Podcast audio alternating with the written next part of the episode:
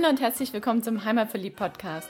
Der Podcast mit den besonderen Tipps für dein Wochenende in Stuttgart, in der Umgebung und auf der Schwäbischen Alb. Hier findest du das Passende zum Abschalten, Kraft tanken, Spaß haben, für Bewegung und Entspannung und Tipps und Tricks, was du alles dafür brauchst. Wir sind Susi und Frank Reiser, deine Hosts für diese Podcast-Episode und wünschen dir viel Spaß beim Reinhören und später beim Aufstöbern des Besonderen.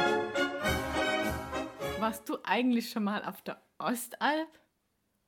Ich war zum ersten Mal auf der Ostalb 2016 in meinem Leben. Vorher war ich noch nie auf der Ostalb. Es war für mich quasi ein schwarzer Fleck auf der Landkarte. Ausland halt, ne? Aber jetzt haben wir es schon öfters dahin geschafft. Genau, und ein Grund, warum wir dort waren, haben wir in der letzten Podcast-Episode schon erzählt, war das Landesfest vom Schwäbischen Albverein. Und für die Episode 83 haben wir jetzt eine Wanderung für dich, die wir nämlich letzte Woche bei der Ü30-Wanderung durchgeführt haben. Und weil uns die so gut gefallen hat, haben wir die jetzt für den Podcast mitgebracht. Und ich muss auch gleich zum Beginn sagen, wir wollen jetzt ja nicht mit fremden Federn schmücken. Wir haben uns die Tour nicht selber ausgedacht. Weil, wie schon gesagt, Ostalb, schwarze Fleck auf der Landkarte, Ausland, wir haben keine Ahnung. Und darum haben wir einen Wanderführerkollegen gefragt, der sich dort auskennt. Und der hat uns die Tour konzipiert. Und wenn es dir auch mal so geht und du einen Experte brauchst von der Region, wo du halt einfach selber überhaupt keinen Plan hast, dann guck mal auf der Website vom Schwäbischen Albverein vorbei. Da gibt es einen Wanderführerpool. Da gibt es auch mich. Frank gibt es da noch nicht. Und dort kannst du dir dann den Wanderführer raussuchen und den kontaktieren. Und dann könnt ihr zusammen was ausmachen. Und bevor wir jetzt anfangen, dir von dieser tollen Tour zu erzählen und was es da alles zu sehen gibt, wollen wir erst einmal Danke sagen. Danke für 800 Fans, Facebook-Fans. Genau, wir haben die Tage früh die Augen aufgeschlagen und haben gesagt, es fehlt noch einer. Ich habe eine Story gemacht in, auf meinem Facebook-Profil und habe gesagt, mal gucken, wer der 800. Fan ist und schwuppdiwupp waren es dann auch schon 806. So Ja, schnell ich, geht's. Ich habe mir gewünscht, dass das jetzt in 10er Schritten aufwärts geht. Also unterstützt uns sehr gern und Franks Wunsch. Und guck mal auf unserer Facebook-Seite vorbei. Und liken. So, und jetzt fangen wir an, dir von der Tour zu erzählen, die nämlich in Schwäbisch Gmünd startet. Schwäbisch Gmünd ist eigentlich gar nicht so weit weg. Ja, ist halt 50 Kilometer östlich von Stuttgart. Gerade in die Richtung, wo wir, wir fahren ab und zu in den Osten. Ab und zu sind wir auch schon durch die Ostalb jetzt durchgefahren. Nach äh, Chemnitz ist eine Abkürzung sozusagen.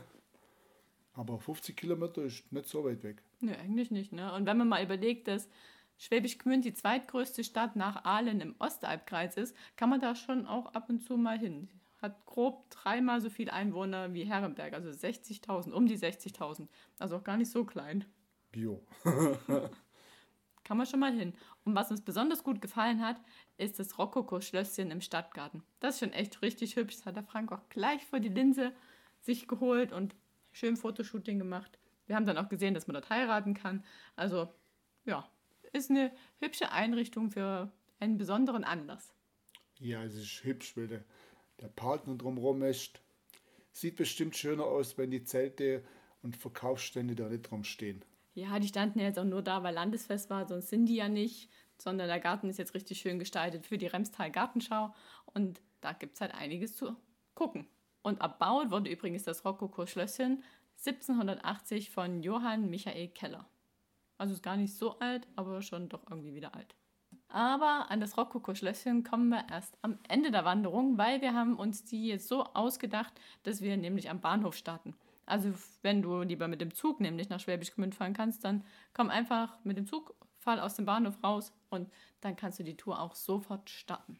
Ja, und von dort aus starten wir dann nämlich direkt ins Taubetal hinaus aus der Stadt. Und da geht es dann gleich mal ordentlich bergauf, wenn man das Tal einsteigt. In den Wald hinein.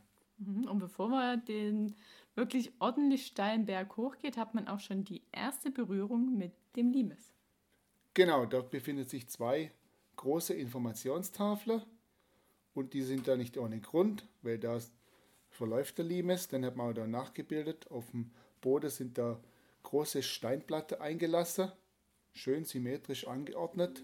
Und ja, die Informationstafeln liefern viele Informationen rund um den Limes, um Rom, das Römische Reich, ja, die ganze Geschichte darum.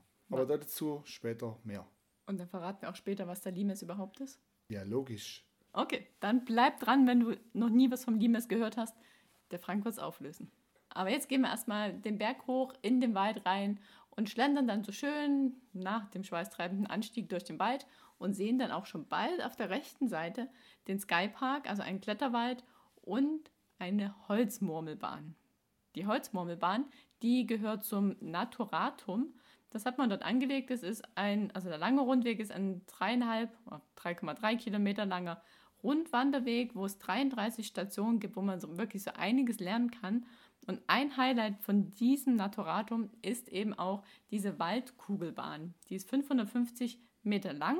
Mit Unterbrechungen. Mit Unterbrechung, das ist auch gut so. Man kauft sich da am Start eine Kugel, wie so aus einem Kaugummiautomat, so sieht das Ding aus. Kostet 20 Cent, also ist wirklich nicht teuer und man kann sie dann auch mitnehmen. Und dann legt man sie in diese Murmelbahn rein und dann geht es nämlich auch ganz schön ab. Und bei den ersten Metern dachte ich so, wow, wenn ich jetzt 550 Meter so den Berg runterrennen muss, werde ich das sicherlich nicht auf meinen Füßen schaffen. Ja, aber das sind ja viele Pausen. Das ist, das ist ja für Kinder, nicht so für so ältere Damen. Hallo, schönen Dank. also es gibt auf jeden Fall immer wieder Stoppstellen, wo man dann die Kugeln umsetzen muss und in die, ins nächste Highlight reinpacken muss. Und was wir ganz cool fanden, war eine, eine Bahn, wo so Klangelemente eingearbeitet wurden, wo die Kugel dann so draufgekommen ist und dann hat die Melodie von Ein Männlein steht im Walde musiziert. Jo, Susi hat auch kräftig mitgesungen. Genau, der Text ist auch draußen dran. Für alle, die, die nicht textsicher sind, kann man mitlesen und im Wald singt sie es auch einfach besser, da hört es nicht so jeder. Und dieser, dieses Naturatum und die Kugelbahn und der Klettergarten, die gehören alle zum Himmelsgarten Wetzgau.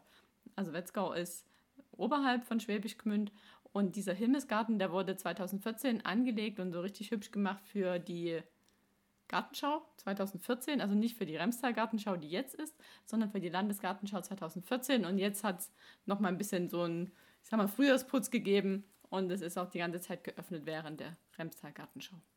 Jo, und da befindet sich dann auch noch andere Freizeitvergnügen da oben. Also nicht nur ein Biergarten ist da, sondern auch noch so eine Minigolfbahn und ein Fußball, Billard gibt es sogar. Also das ist schön eingelassen im Boden. Sah ganz interessant aus. Dann gibt es einen Baumwipfelkletterparcours noch, der nennt sich Skypark. Das ist der, von dem ich gerade schon erzählt habe, den man im Wald schon sieht. Dann gibt es viele Dinos. ich fand die ja nicht so cool. Warum nicht? Ich weiß nicht, ich mag Dinos irgendwie nicht so. Aber ich habe das mal zum Anlass genommen und auf Facebook eine Umfrage gemacht und von unseren Fans mögen, ich sag mal schon eher, der Großteil mag Dinos. So wie du. Dann hat Susi noch die Zeit, während ich im ähm, Biergarten saß, war sie noch mit zwei anderen Mitwanderinnen auf dem Floß, im Floßbecken. Da hat sie den Kindern das Floß weggenommen. Ich glaube, da kamen dann auch noch ein paar Eltern, die haben die dann wieder verscheucht. Da stand nicht dran, dass es nur für Kinder ist. Auf jeden Fall war es nicht so einfach. Also man stochert da quasi das Boot, das Floß so vorwärts wie die. Wie in Tübingen. Wie in Tübingen, genau, auf dem Neckar, die Stocherkahnfahrer, bloß mit dem Unterschied, dass der Boden dort einfach eine glatte Fläche war und der Stab ständig weggerutscht ist. Und wir es auch nicht auf die Reihe gekriegt haben, so richtig zu stochern, dass wir gerade ausgefahren sind. Aber es war witzig. Und dann gibt es noch eine größere Wasserspielfläche. Für die Kleinen. Für die Kleinen. Es gibt Strandkörbe und Sand. Also es ist echt eine richtig schöne Anlage. Ja, und das Wahrzeichen von der Anlage ist natürlich der Himmelstürmer. Der große Turm. Der sogar höher ist als der Schönbuchturm. Aber weniger Stufe hat er. Das stimmt.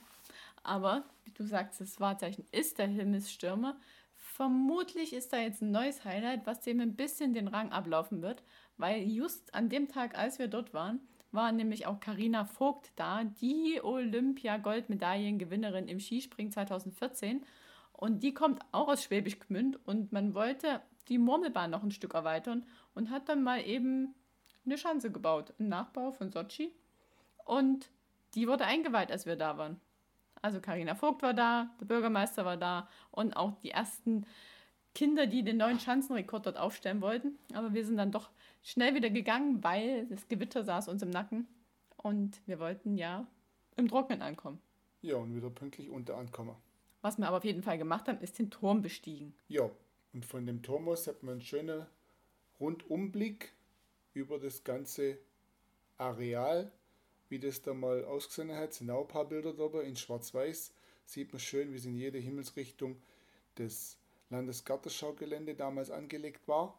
Und man sieht auch die ganzen Kaiserberge. Was sieht man noch? Man sieht die Kunst von oben. Also die, die angelegten Pflanzungen wirken von oben, finde ich, viel eindeutiger, als wenn man unten mittendrin steht. Also man hat auch einen schönen Blick auf den Garten. Und die Schanze natürlich jetzt, die neue. Und man sieht das Veleda Erlebniszentrum. Das ist Richtung Süden. Da hat eine unserer Mitwanderinnen gleich gesagt, oh, da will ich noch hin. Haben wir dann noch gemacht. Ja, der Turm, ein paar Fakten dazu. Du hast schon gesagt, er hat nicht so viele Stufen wie der Schönbuchturm. Er hat nur eine Treppe hoch, der Schönbuchturm hat der eine hoch und eine runter. Ja, und so gesehen ist es eigentlich schon relativ, weil der hat 209 Stufen hoch und es sind die gleichen 209 wieder runter. Der Schönbuchturm hat da weniger. Der Schönbuchturm hat 348 Stufen. 174 hoch und 174 runter.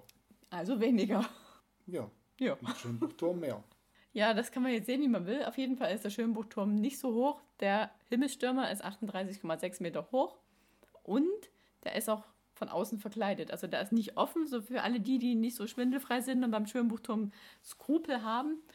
Der Himmelsstürmer ist von außen mit 3700 Lärchenholzschindeln und mit 1300 Spiegelkacheln verkleidet. Sieht gar nicht so viel aus. Nee, ne? Der hat eine 20 Quadratmeter große Aussichtsplattform und 176 Kubikmeter Holz wurden verbaut. Ja, und finanziert wurde der Turm aus 180.000 Euro Spendegelder. Also als Startkapital wurde das wohl in ein paar Tagen zusammengesammelt. Das hat uns auch noch der Vorsitzende von dem Freundeskreis Himmelstürmer e.V., also ein ehrenamtlicher Verein ist das, hat uns das noch erklärt, wie das so abgelaufen ist damals, wo man den Turm gebaut hat. Also das war so eine Husch-Husch-Aktion, so hat sich's angehört. Und alle waren begeistert und ja, voll mit dabei. Also man wollte den Turm wohl bauen, aber es gab irgendwelche statischen Probleme oder halt Skeptiker, Leute, die gesagt haben, das geht so nicht, wie ihr euch das vorstellt. Und dann haben sie halt das Geld zusammengesammelt und dann muss es halt. Ja. Dann gab es kein Zurück mehr. Ja, und dieser Freundeskreis Himmelsstürmer e.V. ist auch heute verantwortlich für den Turm. Die kümmern sich darum, dass aufgeschlossen ist und dass alles in Ordnung ist. Gibt da auch eine kleine Hütte nebenan. Und der Turm ist tagsüber ab 10 Uhr bis Einbruch der Dunkelheit von April bis November besteigbar. Und wenn man außerhalb der Öffnungszeiten kommen möchte, dann kann man sich mit denen auch in Verbindung setzen und einen Termin vereinbaren. Und was ja immer gut ist, wenn man Leute vor Ort trifft, die sich auskennen, er hat uns auch noch von einem Highlight erzählt, was am 14. Juli stattfinden wird. Und er hat gesagt, wir sollen da schon mal ordentlich trainieren für. Ja, weil da kann man nämlich auf den Turm hochrennen. Also wahrscheinlich nimmt man da nicht jede Stufe einzeln, sondern da guckt man, dass man so schnell wie möglich hochkommt und auch große Schritte macht nach oben. Und äh, da liegt der Rekord bei tatsächlich die letzten Jahre aufgestellt bei unter 50 Sekunden. Das heißt also mehr wie, mehr wie vier Stufen in einer Sekunde. Das ist ordentlich, ja. Und es findet in diesem Jahr schon zum dritten Mal statt. Also, merkt ihr den 14. Juli vor, trainier ordentlich und dann auf nach Wetzgau und hoch auf den Turm. Und da rennen dann immer zehn Leute hintereinander her. Und wenn die dann oben sind, müssen die ja alle wieder runter erstmal, bevor dann die nächsten zehn starten können. Ja, und wir haben es jetzt schon gesagt, dieser Himmelsgarten war 2014 ein Teil der Landesgartenschau. Und ich habe mal geguckt, was das überhaupt ist und seit wann es das gibt. Und die Landesgartenschau, die gibt es in Baden-Württemberg seit 1980, also jetzt doch schon ein paar Jahre und auch regelmäßig. Und die soll die Lebensqualität und das ökologische Klima in den jeweiligen Ausrichterstädten verbessern. Und man nimmt da gar nicht unbedingt die Orte, die schon super schön sind, sondern halt Orte, die es nötig haben und baut dann dort vor Ort in Vorbereitung auf die Landesgartenschau tolle Dinge, wie zum Beispiel diesen Himmelsgarten. Ob es jetzt Schwäbisch Gmünd und Wetzgar nötig hatten, können wir nicht beurteilen. Vor 2014 waren wir ja beide noch nicht da.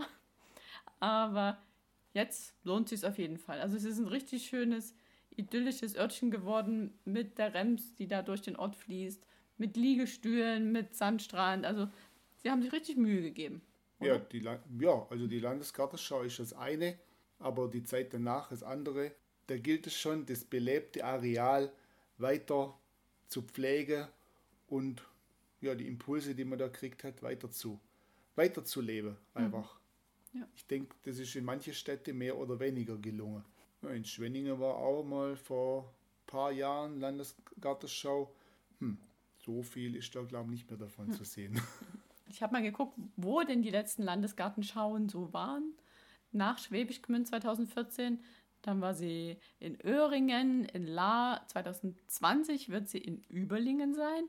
2022 in Neuenburg, in Wangen. Das kann sich doch keiner merken. Na, aber 2028 in Rottweil und 2030 in Ulm. Ja, ja. Und jetzt hast du aber schon gemerkt, es ist alle zwei Jahre eine Landesgartenschau. Und wir haben jetzt 2019 und reden trotzdem von einer Landesgartenschau. das ist ja nur eine kleine. Genau, weil alle zwei Jahre ist eine große Landesgartenschau, die mit bis zu 5 Millionen Euro vom Land gefördert wird. Und in den ungeraden Jahren gibt es kleine Landesgartenschauen, beziehungsweise man nennt sie auch Grünprojekte. Und die werden höchstens mit bis zu 2 Millionen Euro gefördert. Aber es ist auch eine Hausnummer. Und ich sage, mit 2 Millionen gefördert heißt, es kostet immer wesentlich mehr. Den Rest müssen dann halt die Orte drauflegen, die die Landesgartenschau ausrichten. Ja, so ein paar Blümchen kostet halt was. Ja, und, ein paar Liegestühle. Ja, es sind ja nicht nur Blümchen, sondern auch kulturelle Veranstaltungen drumherum. Genau. Und da so für unsere Ecke interessant, zum Beispiel 2023 ist in Balingen, 2027 in Bad Urach, also auch hier gar nicht so weit weg. Ja, oder im Schwarzwaldischau in 2025 in Freudestadt, Bayersbronn. Ja, also Landesgartenschau, gehst du dahin? Wenn ja, gib uns doch mal Rückmeldung oder warst du vielleicht auch auf der Buga, die ist ja jetzt in Heilbronn, also auch bei uns, Bundesgartenschau. Wird uns mal interessieren. Wir sind dann eher nicht so die aktiven Gänger, sondern eher die Nutzer danach. Ja, und nach dem Himmelsgarten waren wir noch im Veleda Erlebniszentrum kurz, haben dann ein bisschen die Dinge ausprobiert, die man dort hätte shoppen können. Und dann ging es weiter, wieder in den Wald und hinab Richtung Limesweg. Da haben wir immer wieder die Schilder gesehen, sind aber nicht dem Limesweg gefolgt, weil der wäre schon wirklich quer durch den Wald gegangen, sondern wir haben uns eher auf den großen Wegen gehalten, dass man gut laufen konnte. Und selbst die waren schon ganz schön steil und schotterig.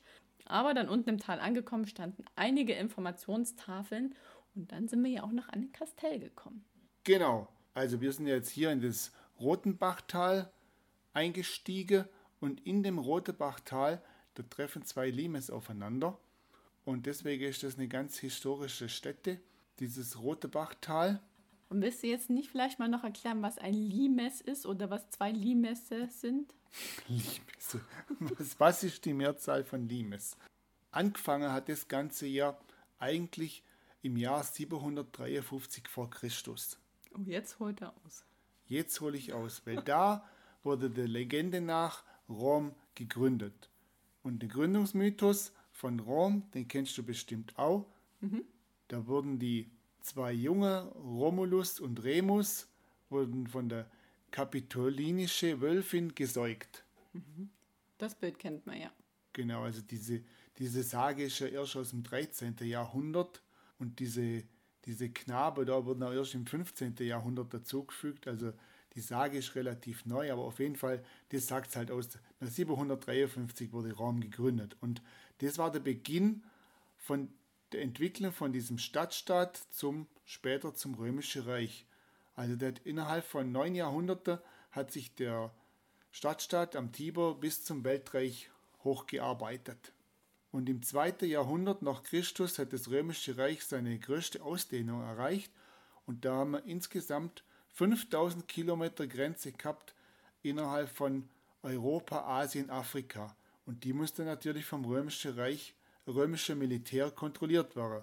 Teilweise war das auch natürliche Grenze, so wie jetzt der Rhein oder die Donau. Und zum Beispiel jetzt zwischen Rhein und zwischen der Donau hat man hier jetzt eine Mauer gebaut. Und das sind eben, das waren zwei verschiedene Bereiche, also Obergermanien und Raetien. Und deswegen treffen direkt hier in dem Rotebachtal die zwei Limes aufeinander. Einmal der obergermanische und einmal der raetische Limes. Und die, dieser Limes zwischen Rhein und Donau, den hat man gebaut zwischen dem ersten Jahrhundert und bis zur zweiten Hälfte des dritten Jahrhunderts war der vorhanden. Und der war 550 Kilometer lange Geländestreifen mit Türme, Sperranlage, Wege und verschiedene Kastelle, wo die ganzen Römer dann auch gelebt haben. Also der Limes, der war sozusagen die, die Kontaktzone zwei total verschiedener Kulturen. Also die Mittelmeerwelt ist auf der germanische Norden getroffen und das hat einen sehr großen Einfluss gehabt auf die Geschichte von Europa. Du hast gesagt, das ist eine Grenze, die militärisch kontrolliert werden musste, aber ich verstehe jetzt bei Kontaktzonen das jetzt nicht so als ein Abschotten voneinander, sondern einfach ein, ein Ort des Übergangs, oder? Genau, also das war jetzt keine so eine, es war zwar eine, eine Grenze von dem von Süden nach Norden, aber das muss man sich jetzt nicht so eine, wie so eine äh, Mauer zwischen äh, Ost, Ost, und, Ost und Westdeutschland vorstellen, sondern das war einfach so eine Kontrollzone, wo die kontrolliert haben, wer geht hier ein und aus, welche Waren fließen hier rüber. Also die Grenze war durchaus offen. Das hat bestimmt da, das war bestimmt da unterschiedlich von Zeit zu Zeit. Manchmal hat sich ja die Grenze auch verschoben und hat, war nicht unbedingt immer direkt an dem Limes. Die Mauer war nun mal einfach mal fix. Im Jahr 2005 hat man auch den obergermanisch-rheinische Limes zum Welterbe ernannt. Also die Reste befindet sich ja in Rheinland-Pfalz, Hesse, Baden-Württemberg und Bayern. Und zusammen mit den Resten von, den, von dem Limes in Großbritannien bildet er die, die Welterbestätte Grenzen des Römischen Reiches. Mhm. Und da sind wir einfach so lang gewandert. Genau, weil elf Kilometer davon befindet sich auf Schwäbisch Gmünder Gebiet. Und das war damals hauptsächlich Teil von der Provinz Raetien weil der obergermanische Bereich, der fängt dann an in dem Rotebachtal. Zuerst war der Lemesau eigentlich nur so eine einfache Holzpalisade. Es sah ein bisschen so aus wie so ein Jägerzaun, so muss man sich das vorstellen. Und erst später hat man dann eine Mauer gebaut. Und Reste von der Holzpalisade, die sind natürlich, die Originalmauer oder Palisade ist verrottet. Und so eine Palisade hat man dann jetzt wieder aufgebaut, um das darzustellen, wie das damals ausgesehen hat. Teile von der Mauer sind als archäologisches Denkmal im Boden drin erhalten geblieben. Und auf unserer Wanderung passieren wir ein paar eindrucksvolle Stellen, wo Reste sind oder Imitate auch von historischen Steinen. Darin befinden sich Inschriften, die auf Tafeln nebendran beschrieben sind und die Originale von den Steinen befinden sich in verschiedenen Museen, hauptsächlich in Baden-Württemberg und insbesondere im Museum im Prediger im Zentrum von Schwäbisch Gmünd. Also wie Susi vorher schon gesagt hat, gibt es einen 5 Kilometer langen Rundwanderweg und den haben wir aber nur zum Teil in unsere Wanderung eingebunden. Unterwegs trifft man viele Informationstafeln und auf denen ist eindrucksvoll von der vergangenen Zeit berichtet. Stimmt, da gibt es einige Tafeln, wo man sich länger aufhalten kann und das alles studieren. Ja, also hauptsächlich sind die am Ende vom Tal, bevor man das verlässt, auf der rechten Seite. Aber dort, auf der linken Seite, da geht man dann auch noch hoch zum Kastell Freimühle. Und das befindet sich dann auf einer Anhöhe. Und im Zentrum von diesem ehemaligen Kastell hat man so ein kleines Modell aufgebaut. Und da sieht man schön, wie damals die Gebäude ausgesehen haben müssen, wo die Soldaten untergebracht waren. Und wenn man dann die 300 Meter wieder zurückgeht, dann kann man immer noch mal die Informationstafeln studieren. Oder man lässt es einfach sein und überquert die große Straße und kommt dann ins Remstal und läuft an der Rems entlang wieder zurück nach Schwäbisch Gmünd ins Örtle rein und kommt da aber unterwegs nochmal an einem Kneippbecken vorbei. Und Kneipen kennt ja sicherlich jeder, aber wo kommt es eigentlich her? Das kommt von Sebastian Kneip, der hat 1821 bis 1897 gelebt und eigentlich war der Pfarrer, hatte aber Tuberkulose und ihm konnte wohl keiner so recht helfen und da hat er mal versucht, sich selbst zu heilen und hat sich da mit eiskaltem Wasser therapiert. Und damals hat man ihn noch als Kurpfuscher verrufen, aber heute kann es keiner widerlegen und man glaubt dran, dass seine Maßnahmen, die er sich da ausgedacht hat, auf jeden Fall gesundheitsfördernd, wenn nicht sogar gesundheitserhaltend sind.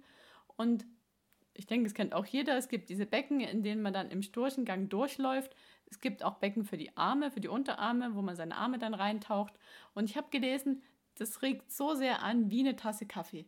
Also wenn man nach einer langen Wandertour an so einer Kneipanlage vorbeikommt und schon eher müde ist und nicht mehr so richtig Energie hat, dann macht man da am besten seine Runden, storchelt eine Weile durch so ein Becken und taucht die Arme. Braucht hinterher auch nichts abtrocknen, weil durch die Verdunstungskälte verstärken sich die Reize nochmal und man ist hinterher wahnsinnig fit. Das bringt bestimmt das ganze Blut in Wallung. Bestimmt. Bei der Sauna macht man sie ja auch. Ist ja am Ende quasi nichts anderes. Ne? Du bist heiß gelaufen vom Wandern und gehst dann ins kalte Kneipicken. Ja, und dann nach der Rems kommt der Stadtgarten und dort sind wir wieder an unserem Rokoko-Schlösschen. Und dann hast du noch die Möglichkeit, dich dort in der Remster Gartenschau auszutoben oder einfach ein Käffchen trinken zu gehen, dir das Örtle anzugucken und den Tag ausklingen zu lassen. Das hat 60.000 Einwohner. Oh, darf ich nicht Örtle sagen? Das Städtle.